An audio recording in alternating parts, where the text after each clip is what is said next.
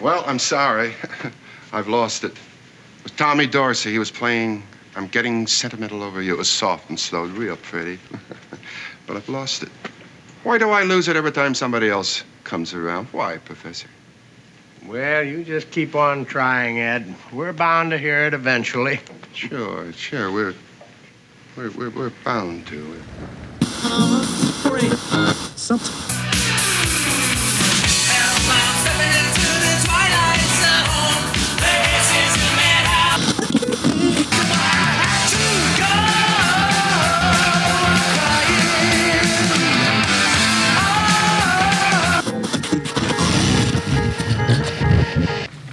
on, we're gonna go for a joyride.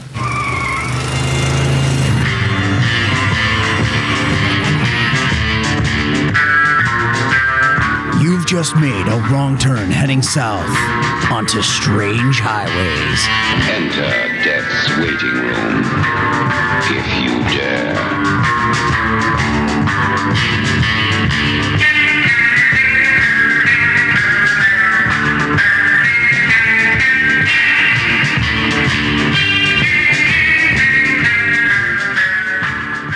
And welcome back to Strange Highways. I am Paul. And I'm Kevin. And uh, thanks again to El Goro helping us with Mr. Uh, Dingle the Strong last time. That was a lot of fun, a lot of crazy alien talk, and um, I don't know, fun. Uh, fun's a good Yeah. word that we're not going to hear much of when we're talking about talking about this episode. Yeah, bringing the muscle in for the muscle last Yeah. week. So, Yeah. uh, well, I guess two weeks ago now. So, Yeah. yeah. So this week, uh, do you want to introduce the episode here? Well, I'll just say this. So, you know, if you guys have noticed, there's been certain episodes that I've uh, imbibed in uh, certain spirits as we go along, and you know, and it's just you know, sometimes it's fun to talking talking to Kevin about Twilight Zone, have a couple drinks. I would told myself this week I'm not going to drink while talking about Twilight Zone. Then static happened, and I'm like, I I'm just going to admit it right now. I've been drinking, ready for this show, because I don't know how else we're going to get through this. I th- I thought you were going to say it was a bad week to make that decision. Yeah, Um, yeah. But I guess you just like, yeah, whatever. Um, Yeah. So Yeah. static, right? So season two, episode 20, air date uh, March 10th, 1961. Number one film is 101 Dalmatians. Number one song, Pony Time by Chubby Checker. Um, so I didn't find anything really interesting for the, the the actual air date. There was some stuff about us beaming uh, signal off of Venus and it came back. That's all cool. There's space stuff that goes on all the time right now. Um, the day before, Sputnik 9 was launched by the USSR carrying Ivan Ivanich. That was a dummy cosmonaut. I love the name. And then it was a dog, um, some mice, and a guinea pig. And the spaceship made several orbits around the Earth. Uh, and this basically showed that Russia was ready to send a human up. But I like the idea that the dummy is called Ivan Ivanich. Um, and then, so the the- most Russian name ever. yeah, like yeah, Russian Russianvich, uh, like a vodka McVodkastein. I don't know. That's probably wrong. Uh, so What uh, would be the uh, the American equivalent of that? um, uh, uh, John Jo- McJohnerson yeah, or something? like John McHammers Hammersburg. I don't know. Uh, B- Beer McHammersburg. Uh, so on um on March 11th. Walmart McTargetson. Yes, there you go. Yeah. Uh, All right, I'm done. football McTractor truck. Uh, so March 11th, the the the day after this aired, uh, the Ken doll was actually debuted at uh, the the Toy Fair in New York City. So that was uh, the Barbie doll had actually been kind of popular for a couple years. This was the first time they introduced Ken. So I thought that was uh, interesting and in teaching a world for a long time that men just have a bump and nothing else down there. So congratulations on the arrival of Ken. yep, it's all static down there. It's all static Uh. down there. It's all it's all disappointment down there. Um, yeah, so all right, we'll jump into cast and crew here if that's all you have for this date. Yeah, that's all I got. Yep. Cool. All right. So this episode was directed by our old friend Buzz Kulik, who also directed the King Nine Will Not. Uh, um, oh man, just forgot the rest of the title. I just wrote down King King, Nine Nine. Will Not King Return. Nine will not return. Yep. Thank you. And uh, Trouble with Templeton. So we're gonna see some similarities and not so similarities with Trouble with Templeton, and we'll talk about as we go through the plot. Uh, this episode was written sort of by Charles Beaumont. Um, it was based off of a unpublished story by O.C. Ritch Mhm. called "Tune In Yesterday," um, which I guess uh, this duo I couldn't find much on O.C. Ritch. There, there's not much information out there, but I guess he worked with Charles Beaumont quite a bit, and they ended up working on uh, not only some Twilight Zone but some Alfred Hitchcock Presents, and then they ended up working on a uh, oh, what is the film title? Oh, I'm so sorry. This I just lost the title. I had it pulled up on my screen. Um, El Goro just covered it. The Intruder, The Intruder. Okay. which is Yeah. that Roger Corman Yeah, adaptation with- of uh, Beaumont's novel. Yeah. Yeah. Um, which I believe we talked about during the Shatner episode this season. Yeah. Um, but I guess Charles Beaumont and OC Ritch worked together on that. Though I guess Okay. Ritch didn't have as much of a role on that, but so they ended up being kind of a writing duo for a little while in Hollywood. So Okay. yeah, yeah. so not necessarily all Charles Charles Beaumont, and I think it kind of shows in this episode. Are you but are you gonna blame again- OC Ritch for what happened, or are you gonna blame Charles Beaumont? I am, I am, because I cannot find out if he was a real person. So Yeah. uh, it's his fault. Um, so we'll jump into cast here. We have Dean Yeager as Ed Lindsay, who is from Lima, Ohio. Maybe. Or Lima. There, however, there's maybe. Uh, there's some dispute about Lima or another place in Ohio, so there's some dispute about his origins. But so I wrote born in Lima, Ohio, maybe. So I, he's from Ohio. They're just not sure what city. And Lima, sure. If that's your claim to fame, enjoy. Some controversy. Right? yeah, uh, he's most well known for he won an Oscar for Best Supporting Actor in 12 O'Clock High. Um, he was in Game of Death with Bruce Lee and White Christmas, and then this was his only Twilight Zone appearance. yeah. So he was also Vanishing Point, which um, Oh, I- how I- did I miss that? I, Love that I need. movie. I've seen the beginning of it. I need to watch that whole movie because I know it's a awesome car chase movie. Yeah. Um, so uh, when uh, Yeager tried to marry his second wife, Gloria Ling, in 1947, they were denied a marriage license in California due to a state law forbidding unions between Caucasians and Mongol- Mongolians because uh, Ling's father was born in China. That is, I under like so the, the law is probably put in place because of uh, Pearl Harbor, the attack and all that. But it's like between Caucasians and Mongolians, that's a really weird law. So, uh, yeah, just wanted to mention that he tried to marry his wife, and there was a there was a law in California saying you can't do that. Very interesting. Um, and depressing. Yeah, So next up, we have Carmen Mathews as Vinny. Uh, this was her only Twilight Zone appearance. She did quite a bit of Alfred Hitch- Hitchcock Presents, and then uh, one episode of Tales from the Dark Side. Couldn't find much about her either. Um, I don't know if you had anything about her. that's it. Yeah, Tales Nope. from Dark Yep. Side. Yep. Uh, next up, we have Robert Emhardt, who plays Professor Ackerman in this. He was uh, this was his only Twilight Zone appearance. Uh, again, did a lot of episodes of Alfred Hitchcock Presents, and it looks like he was in 310 to Yuma, which Yeah. uh, again. Uh, during the year of the westerns last year, I believe that was on the list. It was. He, he was the Yeah. owner of the stagecoach line, so he was Ah, backing the posse trying to get the the bad guy to the train station. But then, whenever he found out the gang was coming to town, he immediately jumped ship. So he was a very uh, one of those wishy washy, like I got money, but I like my life, and he just left. yeah, so outside of that, wasn't too familiar with his work. Uh, next up, we have Arch Johnson. Arch Johnson, who plays Roscoe Bragg. He was in two other episodes of Twilight Zone, which we'll get to in the future. And I wrote down three episodes of Hawaiian Eye. Yep. Take a drink. um, and The Sting. Yeah, I, I wrote down Hawaiian Eye in all caps. So if you didn't get it, I was going to get it. Yep. Uh, next up, only got a few more, some small roles here. We have Alice Pearce, who plays Mrs. Nielsen, who this was her only Twilight Zone appearance, but I want to bring her up because we've talked a lot about Bewitched uh, in previous episodes, and she played Gladys Kravitz. Yeah. So weird thing about Definitely this, her biggest role. she won an Emmy after her death for Bewitched because she was diagnosed with terminal cancer before Bewitched even started. She didn't tell anybody, but so she played the character for two years, and they said that it's one of those things that you could watch the obvious weight loss. But she didn't tell anybody. But she ended up having like her most success as she was wasting away in front of the camera for Bewitched. Oh, that's sad. Uh, yeah, it is. It is kind of a bummer. power to her. Yeah, that's that's incredible Yeah. that she just she was like, you know, I'm gonna do what I love. yeah. It's it's inspiring. Uh, next up, we have Clegg Hoyt, who plays the shopkeeper, and he was in one other Twilight Zone episode. Um, then very interesting. The DJ um, was played by Bob Crane or voiced by Bob Crane. He was Colonel Hogan on Hogan's Heroes. So Yeah, which um, this will be the only time we get to talk about Bob Crane on the Twilight Zone, and not that I want to go too much into it, but there is a film that came out in 2002 called Autofocus that had Greg Kinnear playing the role of Bob Crane. Um, Yeah. it's it, Willem Dafoe's in it too. It, it it goes into the more sensational parts of his life.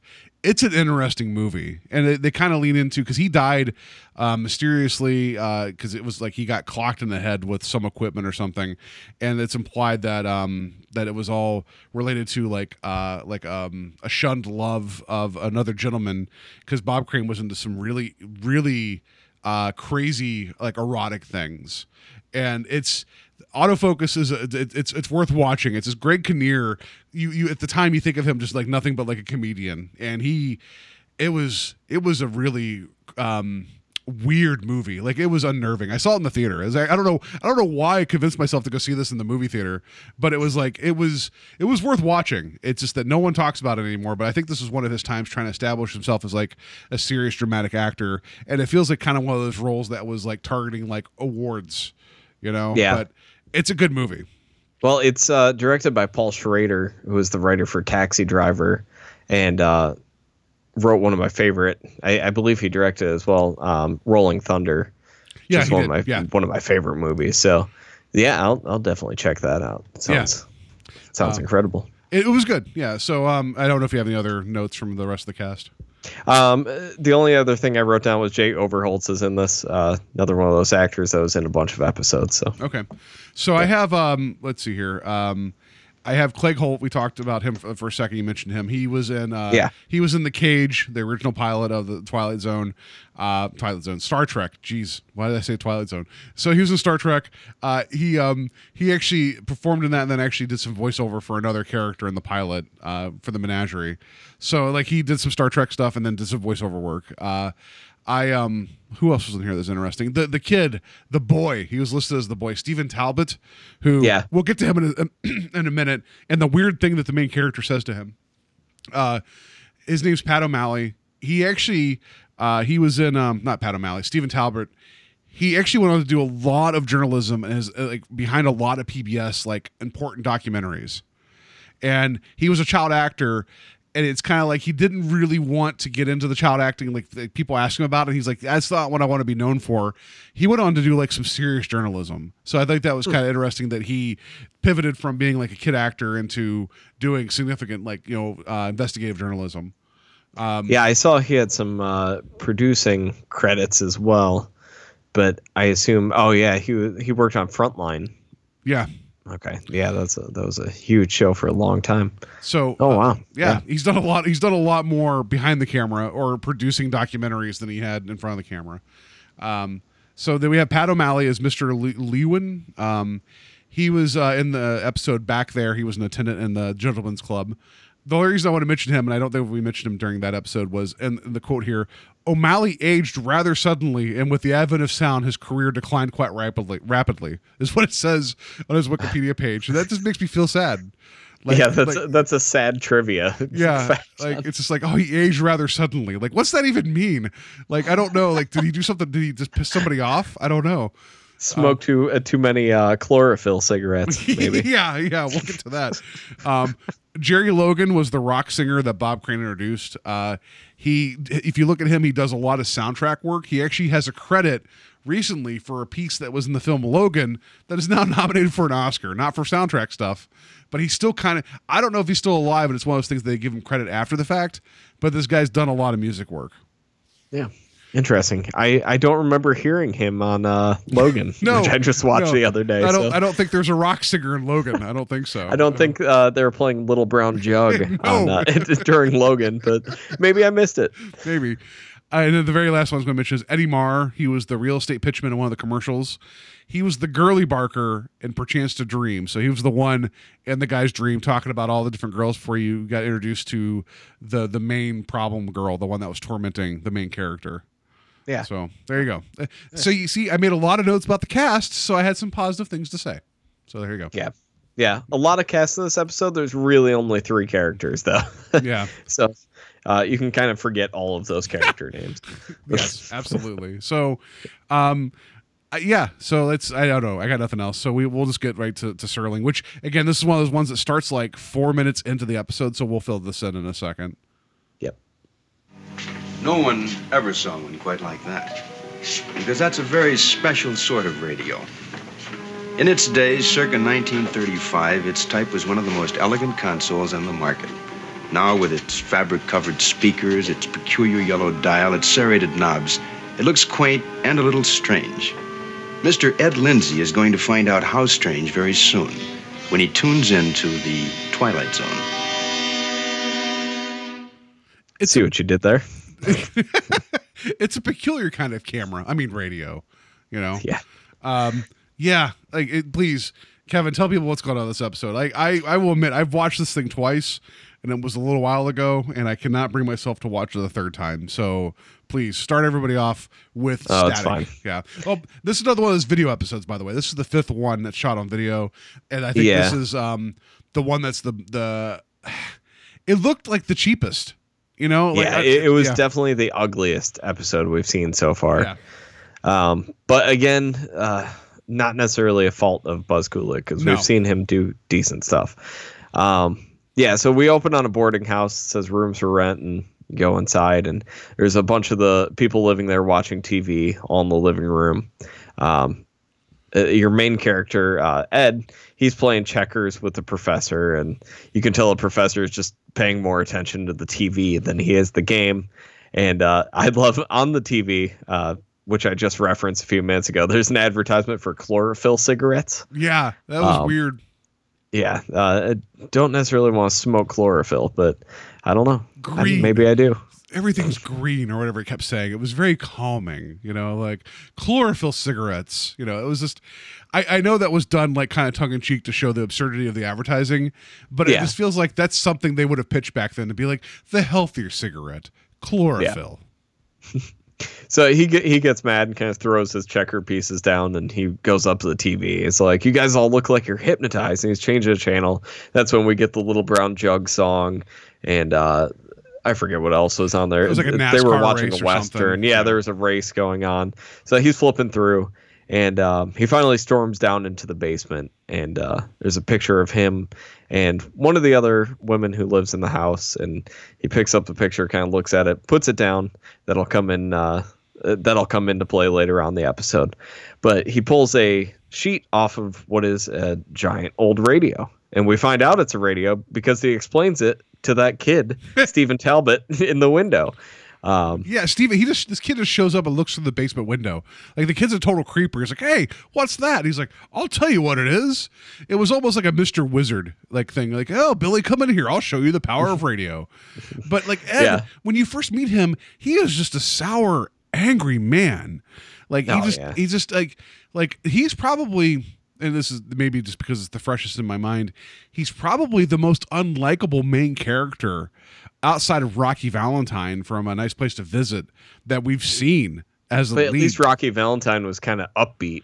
Yeah. Yeah, Like, he wanted- he wanted a broad that was- and he's depressing and uh, angry. yeah, Valentine just wanted to gamble and get a broad that was stacked. That's all he wanted, you know. But like, like yeah, Valentine, he's just like that, like just that bitter, angry, like, oh, you guys are watching TV. It's mindless.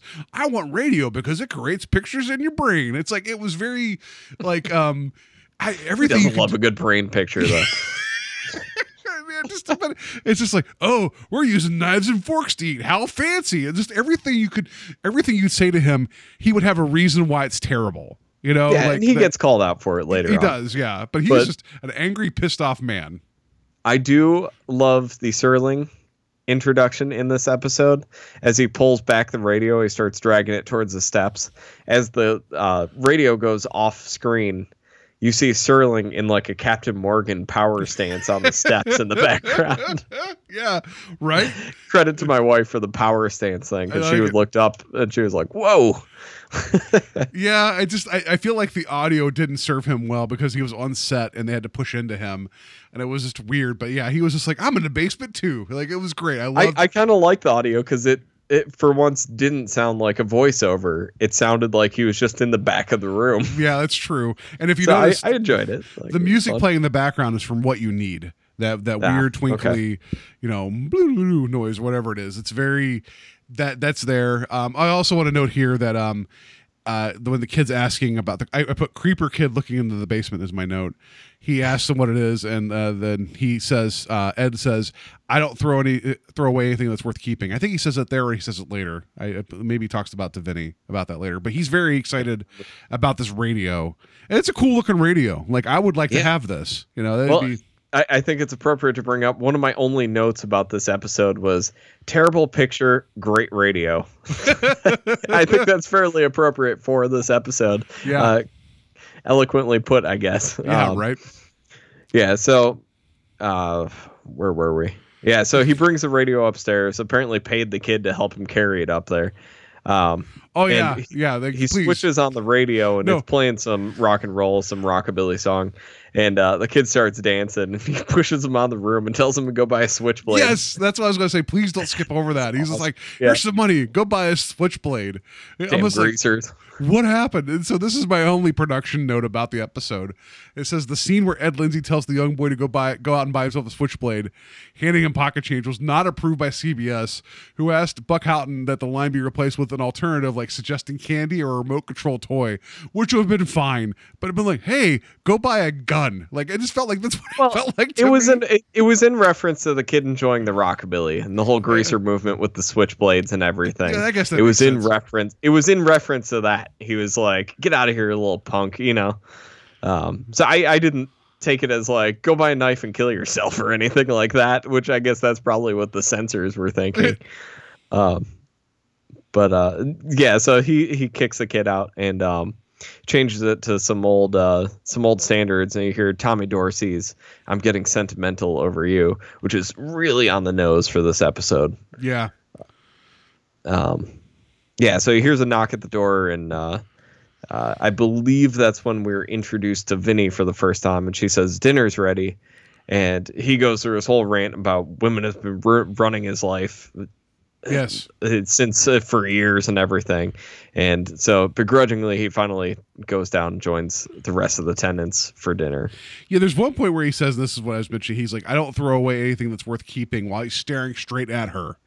I'm like, that's dark and messed up. Like he is just Yeah. angry, you know? Like Yeah, that's that's definitely in the scene, I believe, when Yeah. he says that. Um, which, yeah, when you find out their history, that is that is really really mean. yeah. Um, yeah, so he's down at dinner and uh, he's humming "I'm getting sentimental over you," and he brings it up to the professor, who's like, "Oh, what's what are you what are you humming? That sounds familiar." And he tells him he just heard him in concert on the radio, and everyone uh, pretty much tells him like uh, he's he's been dead. yeah. He's been dead for a long time. You couldn't have heard him in concert live on the radio. Um, so they get in a debate whether or not it was a recording, and so it, the way to prove it to them, he brings him. Uh, he tells him to come upstairs and listen. But there is a moment as he rushes back upstairs to get to the radio. The land, I believe it's the landlord or whoever is in charge there, turns to Vinny and says, uh, "You should thank your lucky stars you never married that man." Yeah. So we find out after the picture in the basement and that we find out that there was some sort of relationship between the two of them.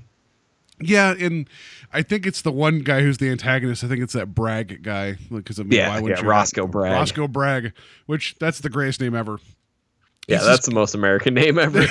yeah, Roscoe Bragg. Take it back. Yeah, um, he's kind of just given given uh, Ed like you know some like he's giving him some lip basically being like you. He's the one that said Tommy Dorsey's dead, and it doesn't like he he does not like Ed. Ed doesn't like him, you know. But but he's kind of but Roscoe's kind of like I don't know. He has a smarmy look on his face every single time he says anything. Like I don't know. This boarding house seems like the worst place to live. You know, it just seems like you're just gonna sit there and watch TV for chlorophyll cigarettes and then have people bitch to each other. I don't know if I want to be throw there your stuff out like this yeah. And so like so whenever he goes like ed invites like the professor and vinny well he invites the professor and vinny just goes along.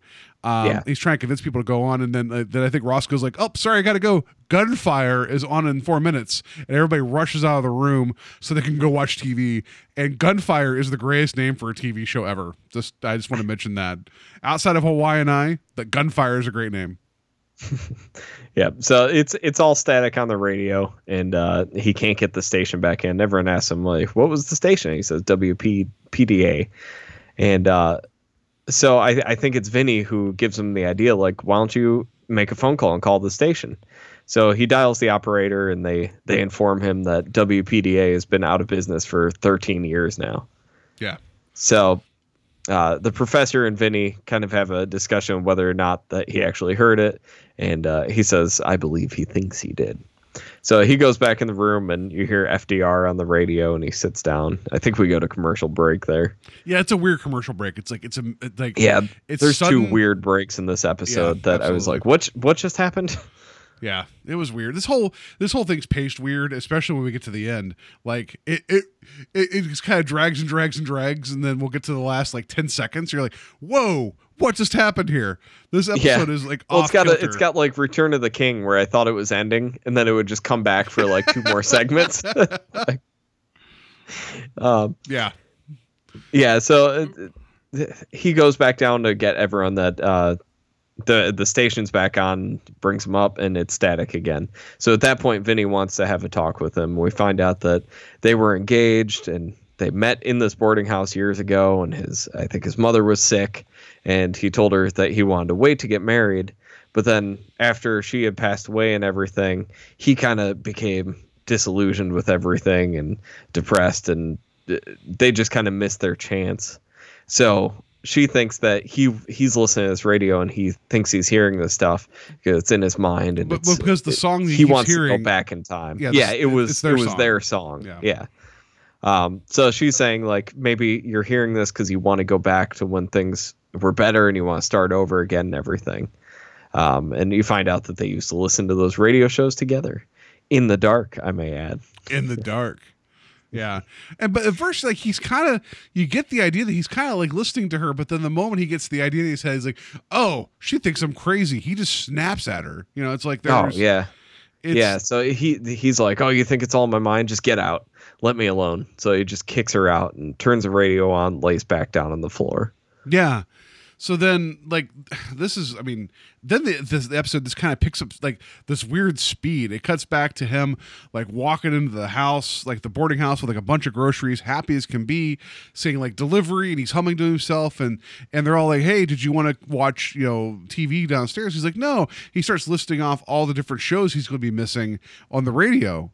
Um, and then, they're, they're trying to distract him because you find out that like they they took his radio and sold it to the junkman and he freaks out which i mean no matter what you could say though if if the radio is real playing shows in the past or he's just mentally imagining it i'd be pissed if someone took my stuff and sold it too without telling me i think Yeah. that you know i'd be mad about that as well so i agree with him in this one one instance Yeah.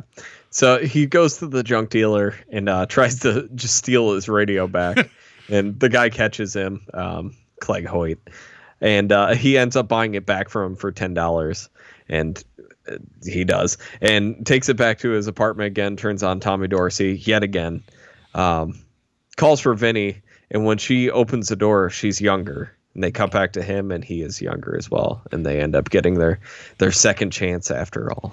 but And you that's it. you yeah, you you you mentioned that like that's like a matter of fact but it's like that's the last like I, That's it's the so last like two minutes. it's so like jarring literally two minutes. It, it's just it's like bam, bam, bam, bam.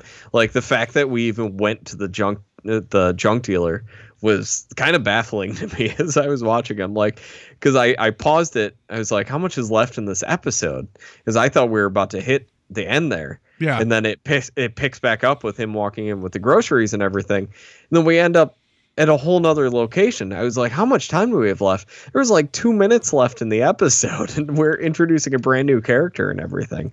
Um, yeah, very strange. it, it, the ending of this is like i mean i i enjoy like a quick sudden ending like if it's if it's on a good button like i mentioned a nice place to visit that ended on a, a wonderful like joke and i know like when we talked about it then you weren't such a big fan, but I loved it. It's like, haha, boom, boom, boom, done. We're done.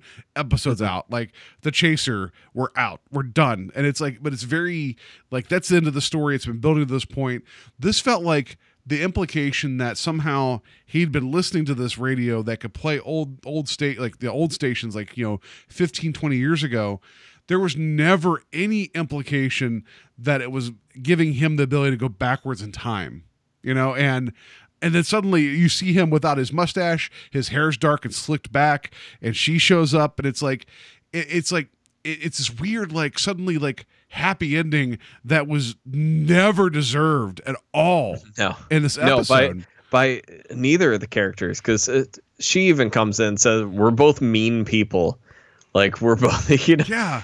they both they're both are aware that they're just mean like intolerant people and uh yeah then they get this nice happy ending which that's why you know it's not a Serling episode um Well, I mean, like this feels like the, the- this feels like a stop in Willoughby where the guy wants to escape to a past, right? But this is a past that he knew, as opposed to a past that wasn't like you know he imagined like a simpler time in a stop in Willoughby. yeah yeah and he he got back there, even though it was him jumping off a train to get there. This was like there was never any indication that this this radio worked this way, and not that it, I guess not that I need to have an item that you know it could be psychological or it could be you know actually tuning into this. It just felt like it felt like in Superman when they suddenly give him the ability to throw an S at people covered, you know, and they can wrap people up. It's like that's never been a power established by Superman. Why is this suddenly happening and stopping the bad guys? You know, like Yeah. that. Like, well it just it was weird. I guess it, I guess I took the episode as like this may or may not be happening. Like That's a lot fair. of the episodes, it's Yeah. kind of ambiguous whether or not what we're seeing is really happening. Serling kind of presents it as face value, but at the end of the day, like this could be him just stuck in this delusion of going back in time. Uh, or he's just happy and this is how you know he wants to view the world from now on and, and like that's fine and i kind of like those am- ambiguous uh, endings like this This isn't Um, so I- ambiguous though. I think- ugh. yeah, well, that's what I mean. Because Serling, whenever I think something is more ambiguous than it is, Serling comes in like, "Well, I guess he did go back in time. Like that's what happened." you know, it just kind of, kind of takes that, it pulls the rug out from underneath me. Um, but I think this episode, if you go in it into it with that, uh, with that thought in your mind that like maybe this is just still a delusion, uh, the episode isn't as frustrating as far as like how things are happening. But again, like I guess that's an issue with the teleplay as well because how many episodes do uh, do we have like no explanation of why something is happening? You're totally fine with it just based on the way the story is being told. The fact that like you're nitpicking the episode, I, I guess not even a nitpick because the main crux of the episode, but the fact that you're pulling out like why is this happening? How is this happening? That means like uh, you must not be f- fully invested in the characters, and I agree with you. Like, yeah, I, I guess. I mean, like, because it- like usually you're sucked in um, suspension of disbelief you just you go along with it because hell it's a twilight zone but if if you're dragging through this episode like you're gonna start picking apart things like that. Well, you mentioned the trouble of Templeton at the beginning, right? So yeah I feel which like, was directed by buzz kulik yeah, Uh, and, and when- that kind of deals with the dangers of nostalgia. Yeah, um because this one's like well if you live in the past like maybe you'll get a second chance. Like nostalgia could be good. But the idea that like Templeton pulled the script forward, right, and he had it in his hand, you're like, yeah, maybe, maybe, you know, whatever. But he learned to like, you know, maybe I shouldn't look backwards, I should look forwards, right? yeah yeah And, and that one was like, um, I guess it's not ambiguous because he learned a lesson, but it's still ambiguous about the mechanism. With this, it's like the mechanism wasn't introduced until the last two minutes. That's my problem. Like if it Yeah. had been every time the radio turned on, um, you know, uh, Ed would go back to, you know, like maybe Vinny would come in. This is me rewriting the episode. This is the first time this season that I've done this. Uh, keep a note. Like she would come in and she was her younger self and things were happier. But then the the, the, the, the radio would go to static and all of a sudden Ed was back in the like his current time and and ba- and things were still bad. Like yeah I- but th- that was just yeah. if if this teleplay was all hanging on that twist, uh, that then nothing would have mattered by the end of this. Maybe I don't know. All of, all of the shock value would have been taken away. I, I just I don't. uh, yeah, I just don't know if shock value is needed. Like that's like yeah. and, and also And- like I feel and I think we've seen people going back in time so many times and just having to go through the confusion of like what's going on what's going on i i do think it was refreshing to tell this type of story because i mean let's be honest we've seen this type of story at least a half dozen times if not more so far on the series um I think it was nicer not having that visual representation of going back in time and having them try and figure out what's going on.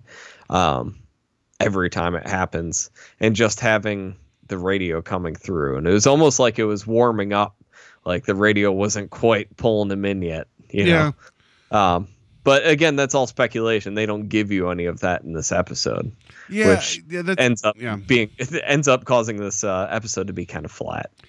Absolutely. Like he's unlikable. She's not terribly likable. Like she's sympathetic but not likable like no one this episode is likable like the professor's like well he even says a line here and i wrote down not impossible highly unlikely at least i mean you're applying like a scientific thought to it but it's like he he you know he, if you're such a good professor why are you at a boarding house that's that's the first question you know and then and then there's uh, mr bragg who just seems you know he's uh, it's I don't know. He was just there to antagonize. It feels wants like to shovel food and watch uh, gunfire yeah, gunfire. this this feels like the same group of people that wound up finding like later and like kick the can in like the Twilight Zone movie, where it's like they're all there waiting to die, you know, and it's like it's very it's awkward. And I the first time I watched this episode, I was trying to give it a chance because I love the idea of a radio or a TV or like an object that's like channeling media, giving you things that you shouldn't be seeing. I think that's a really compelling idea. Um, yeah and I, love the idea of music being able to take you back because that's that's one thing in my life that i feel like music connects with me really deeply with it, uh, like moments in my life yeah, that like i can listen to a song and be transported back in my mind to a different time and the that idea is so strong i feel like they could have done something a little Yeah. bit better with it Well, like, did you see? And I know it was a short-lived TV series, the movie Frequency. Did you see that film? uh, a long time ago yeah. I- Other, other than the very, very ending, which played a country song that pissed me off, that movie was actually. It was like it was interesting in the sense that like there was because the aurora borealis or something, a father and son, thirty years separated, were able to talk to each other over a shortwave radio. ah, And, yeah like yeah, I I, I, I dug that because the father was talking about the World Series at the time with the amazing Mets, and the son who was uh, Jim Caviezel. So it was Jesus talking to his dad, which I guess you know that would transcend time, right? And he's like talking back and forth, and it's like, and then you figure out that the father he knew his father died when he was young, and it becomes this whole thing of like, hey, do I tell my dad about the bad thing? And it becomes this whole butterfly effect. But I love the idea of the radio, like being the connecting point. I thought that was cool. Um, there is um. there's a Stephen King short story called "Er." It's you, are, and it's about a guy getting a delivery of an Amazon uh, a Kindle, like the old Kindle with the e ink, not the fires, and, but it Yeah. was pink. The whole thing was pink and not white. And he opens up and realizes that this Kindle actually opens up to alternate realities. So he's able to read newspapers from the future of other realities. He's able to read works of fiction from other realities. Like had Shakespeare written more plays, had Steinbeck written more novels.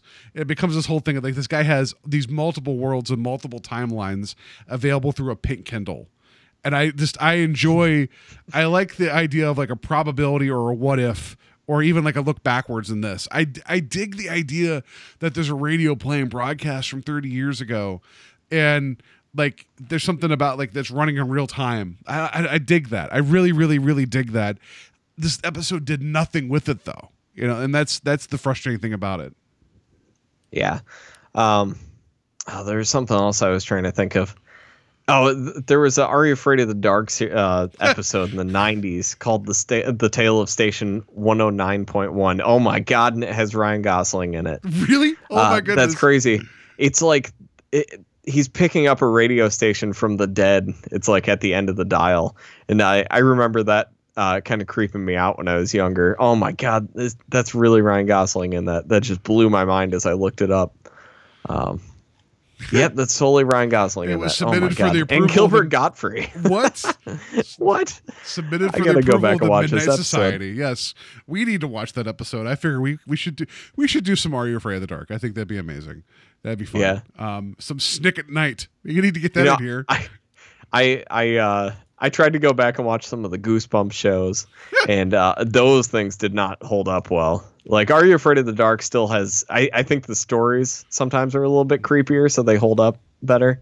Um, it, it- definitely the kids and everything. It, it hasn't aged well, but um, but I think the stories are a little bit better, which is surprising because I love the Goosebumps books. I don't know what it is then about the TV show, but yeah, we should definitely watch that now because yeah, I need to see Ryan Gosling in this. there we go. Um, I think that'd be amazing. But yeah, that's uh, that was kind of what stuck in my head when we read the synopsis because I had never seen this episode before watching it for the show this time, and uh, I thought it was going to be more of a horror thing. I, I don't know why. I think it's just because I had that episode of Are You Afraid of the Dark in my head, and I was like, oh boy, man, uh, a, uh, a haunted radio. Here we go. Yeah. No, it's not haunted. So I don't know. I just feel like this was a wasted opportunity, and I feel like the main character was so unlikable that I didn't give a shit about what happened to him. You know, and I- I'm not saying Yeah. that a story shouldn't have an unlikable character because if but if there's a way to do it. Yeah. Like there has to be some way to relate to a character. Like there has to be something there. yeah, absolutely. Because I, I watch plenty of movies with just reprehensible characters and leads in it, um, but there's always something there to grasp onto. Whereas this guy's just a, he's just an old curmudgeon. Like there's nothing. He's a He looks like the Jeff Dunham puppet. Like it looks like the, like, and I hate to give Jeff Dunham any. that's the credit. first time Jeff Dunham has ever made me laugh. but he looks like that old man. It's just like it's like you know, like yeah. That's what he looks like to me, and I just you know I don't know whatever. I just Oh, that's like, so funny. I'm just gonna say right now, like this is in this is in the bottom of the up. It's just there's nothing. It's on, shot on video. It's it's an actor that uh, the he's like he. I'm not saying the actor's bad. It's just the part he's given is rough. Um, there's no real good resolution to this. It's it's an idea wasted, and I, I don't mean to be the guy to tear down. I just man, this is a swing and a miss for me. Yeah, I I thought it was on the low side of just okay. I definitely did not hate it as much as you did. Um, eh, eh, like you said, Dean Jagger, I think he's fine in it. Uh, uh, again, unlikable. I think Carmen Mathews steals the show. Yeah. I, her her moment talking to uh, Ed in the episode. Eh, that's definitely the standout character moment, and even the look she uh, she has on her face when the uh, the landlord says like, "Oh, so glad you didn't end up with him." Like she had definitely the best performance, which was funny because she didn't have that big of a filmography or anything. I thought she was definitely going to be in a ton of things. Um, but yeah, it it just it was there was a great idea in there. Uh, something just something just didn't work. Yeah, something didn't translate i guess. I i would love to read that short story. Again it was unpublished so i don't think i i did a little bit of digging to see if it popped up anywhere at any time. Um it, i couldn't find it.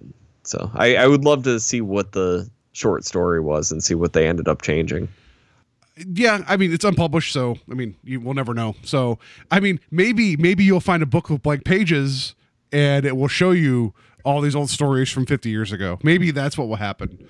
I don't know. Yeah. I got maybe you'll books go to the just sto- uh stories that you see in uh in your eye i don't yeah, know I I would like that. Like, I would love it if someone was like, "The radio, screw that. Books are way to go." They would have been way better if someone was like, "The radio rots your brain. It creates too many brain pictures. You need books." um, yeah, I, or this, or this, the radio you'll find in that that store of cur- of um, curious items that was in Friday the Thirteenth, the TV series. Maybe Yeah. that. well, maybe burgess meredith will be that guy that's like radios it's all about books yeah yeah mr uh bemis you know yeah um i yeah again i just i i don't i don't want to hate any episode of the twilight zone but i never want to watch this one again like i just don't know like like watching it twice felt like a chore like the first time i watched it and then when i got to the ending where it was like, so sudden i'm like what did i just watch Yeah, Um, and if you're yeah. in the mood to watch something that kind of has this uh this vibe to it, just go back and watch like Walking Distance or something. or which is the one where he goes back to his hometown. That's it. uh, That's walking with the distance. carousel, walking Yep. distance. Yeah, like go watch that, and even Trouble with Templeton, which same director.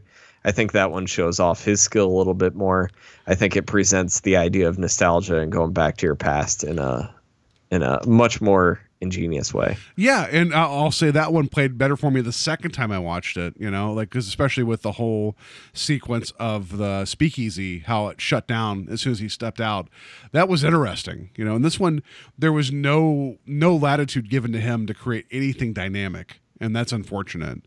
And I, for, especially for Beaumont creating the screenplay, he's really really good at getting weird. You know, after watching um oh what was the one with the devil? Uh, what was the name of that? Oh, the um, Howling Man. yeah, Yeah. He's capable of bringing you some like really interesting imagery. This had nothing. And whatever, it is what it is. Yeah, except for a cool looking radio. Like that Um, Yeah. whoever is in charge of uh, finding props for this episode, like fantastic. It almost like it almost looked like a face. It was No, it, was, great. yeah, it was great cool imagery with that. Yeah, and I liked I But liked the that's probably my most positive thing I could say about this episode is how good the radio looked. Yeah, and the recreations of some of the radio broadcasts, that's fun too. Um, and in fact, I know that that feels like the um, the radio drama and the radio program. There's like a resurgence of that where there's people making new ones and putting them online. Like I think that's kind of a thing now where people are Yeah, and I don't know if I brought it up on this show. I know I brought it up when Radio Violenta was going on. Um, Tales from Beyond the Pale. It's a uh, online radio uh, drama uh, horror series uh, directed by Larry Fessenden, who owns Glass Eye Pix, who puts out like a ton of amazing uh, indie horror stuff. Uh, he gets a bunch of horror directors to come and direct these audio plays, and they are fantastic. So I highly recommend that. And I mean, it. I think it's funny uh, that the Twilight Zone ended up going full circle and doing a radio show in 2002. I think it was. So Yeah, and um, but and it- it is kind of ballsy to put a uh, TV show out about how terrible TV is and that's rotting your brain. That's true. it's kind of ballsy. while but they yeah, use so there definitely is a resurgence though. But I, I highly recommend Tales from Beyond the Pale. it- um, it- while they're using stuff. a new technology of videotaping to complain about TV, I think that's uh, yeah. yeah. Um, I, I you know I almost feel like if they shot this on film, that would have given them the ability to like take time to come up with some different setups. You know, and, and being being limited to a soundstage. It- but again, it's probably the strength of the script, and it wasn't that strong to begin with. Um, and we still have one more video episode to get to. So when we get to uh, long distance call, which is coming up soon, I think maybe we should take a, st- a step there. a st- We should stop there, I should say, and kind of look back on the the videotape stuff and about what worked and what didn't work. So far, I only feel like one and a half one and a half of the episodes have worked okay. You know, Yeah. it's it's it's it's been it's been an interesting experiment, but um, I What, wanted to what Paul's really trying to say is that Douglas Heyes should have directed every episode. episode of the Twilight Zone. Oh my goodness, you are missed, Mister Heyes. I didn't realize that I'd missed somebody fifty years past. But you know, like, yeah. After after seeing his strong work, I'm like, why can't there be more of him? But um, you mentioned one uh, radio program. I want to mention there's another one out there. It's, there's actually an ongoing suspense radio drama. Um, and I, I, you can follow them. They actually have uh, new episodes out, like it looks like all the time. And I Oh, know nice. suspense. There, there was the old school suspense that um, Agnes Moorehead was part of, right? For we talked Yeah. about her during the Invaders. Yeah. Um, so there's people still out there doing radio drama. If you like that, go check it out. Also, I found this is when I was doing my research on archive.org slash details slash old time radio. They have a number of old episodes archived that you can go listen to. So, it, it- like, there's one actually, I see one here called X minus one. It looks like a UFO uh, series or like you know paranormal. Um, but there's a lot of old westerns. There's a lot of all sorts of cool looking things here. That if you like the idea of a radio drama, like there's episodes of Dragnet because I know Dragnet was a radio show before it was a TV show.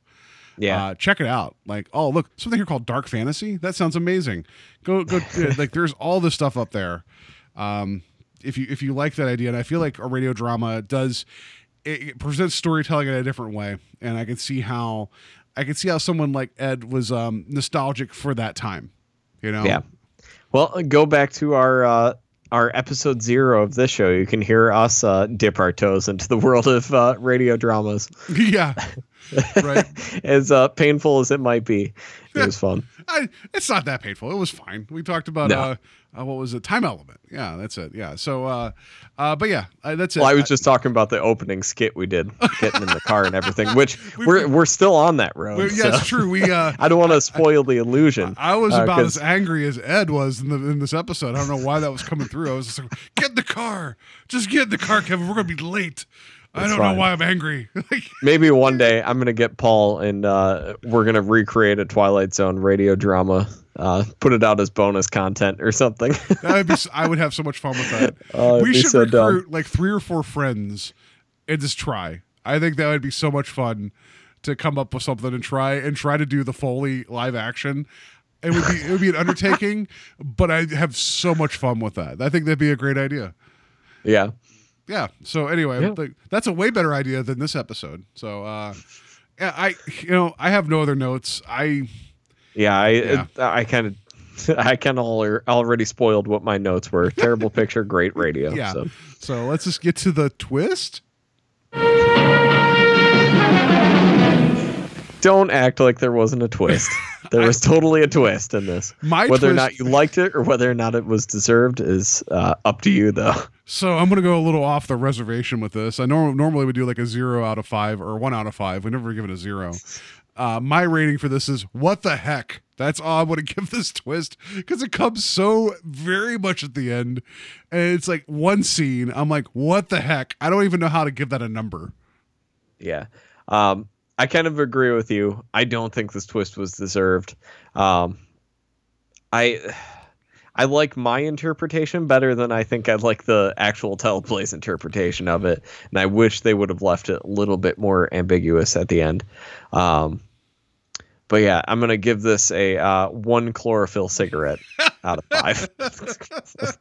to I'll, I'll give this one little brown jug out of five. It's fine. yeah, yeah, just a steel uh, cult of muscles rating system. I'll give this one chlorophyll cigarette. Yeah, I, I like that. So yeah, Yeah. one out of five though. Yeah, I just I don't know. Like I'm I'm glad we're past this and we're gonna be on to the next one. So um, before we talk about the next episode, uh, Kevin, how can people get a hold of us? Uh, You can find us on Facebook, Strange Highways Podcast. Join the conversation on there. You can also find us at on uh, Instagram at Strange Highways Podcast. Um, I haven't posted anything in a few weeks, but it seems like we got a few new followers, so thank you guys. Um, we really appreciate that. You can email us at strangehighwayspodcast at gmail.com if you want to lead us, leave us feedback on the show.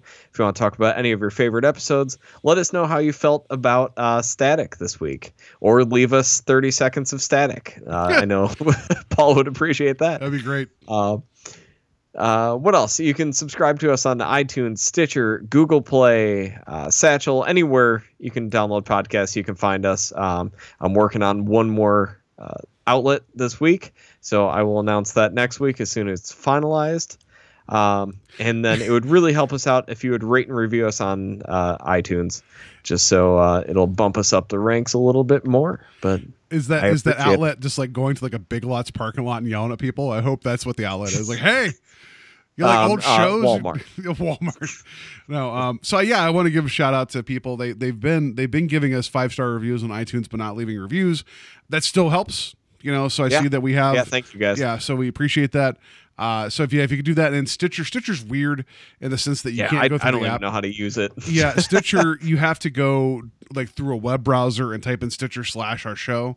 Uh, it's it's harder to leave reviews, but you can do that. If you guys do listen through Stitcher, that'd be appreciated. Um, next episode, the Prime Mover. There's no Serling intro that I had in my books about this. However, all I know is that Buddy Ebsen's in it, so it makes me happy that Jed Clampett is in the next episode. So that's all I got. Nice. Do, Yeah. uh, do you have a uh, Serling? No, there's nothing. I didn't have one. Oh no, there's not. All right. Yeah, I'm so- sorry if you already said that again. No, just that. Um, I'll just say this: Buddy Ebsen was supposed to be the Tin Man in the Wizard of Oz, but he had an allergic reaction to the silver paint and almost killed him. So that's what I know about Buddy Ebsen. And and one day he was shooting at some food, and up came a bubble bubbling crude. That's all I know about Buddy Ebsen. So Um, and heads up, next week is also another Beaumont one. So Maybe maybe this one's more Beaumont than this one. That's Yeah. Hopefully. Well, we're going back to Las Vegas, so at least we have that at the end of the day. yes. So um so yeah, that's it. That's it for uh, Static. Um, I- I think the conversation about it was better than the episode, and I, I, I hate to say that about uh, Rod Serling, but uh, in his Twilight Zone. But yeah, hopefully, maybe 30 years from now, you guys are listening to your podcast player in your living room, and you're listening to us, and you're just enjoying and just enjoying life. It was just a better time. Yep. Yep. Uh, sorry, I was trying to pull up some static sounds and I just ruined it. I thought it was like a fire extinguisher in the background. I'm like, what's going on? yeah. But, yeah. No, my bad. Yeah, I don't know. Just watch less TV, I guess. Is that is that what this episode tried to teach Yeah, us? Let's go watch some gunfire. Radio good, brain pictures good, TV bad.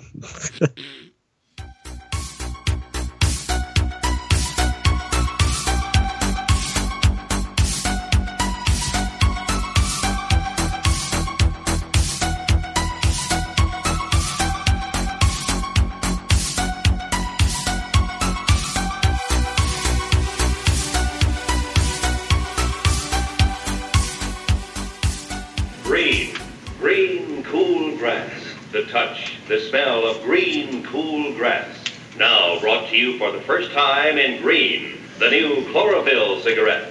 The smoke that doesn't smell like tobacco, but smells good. Green, cool, like grass.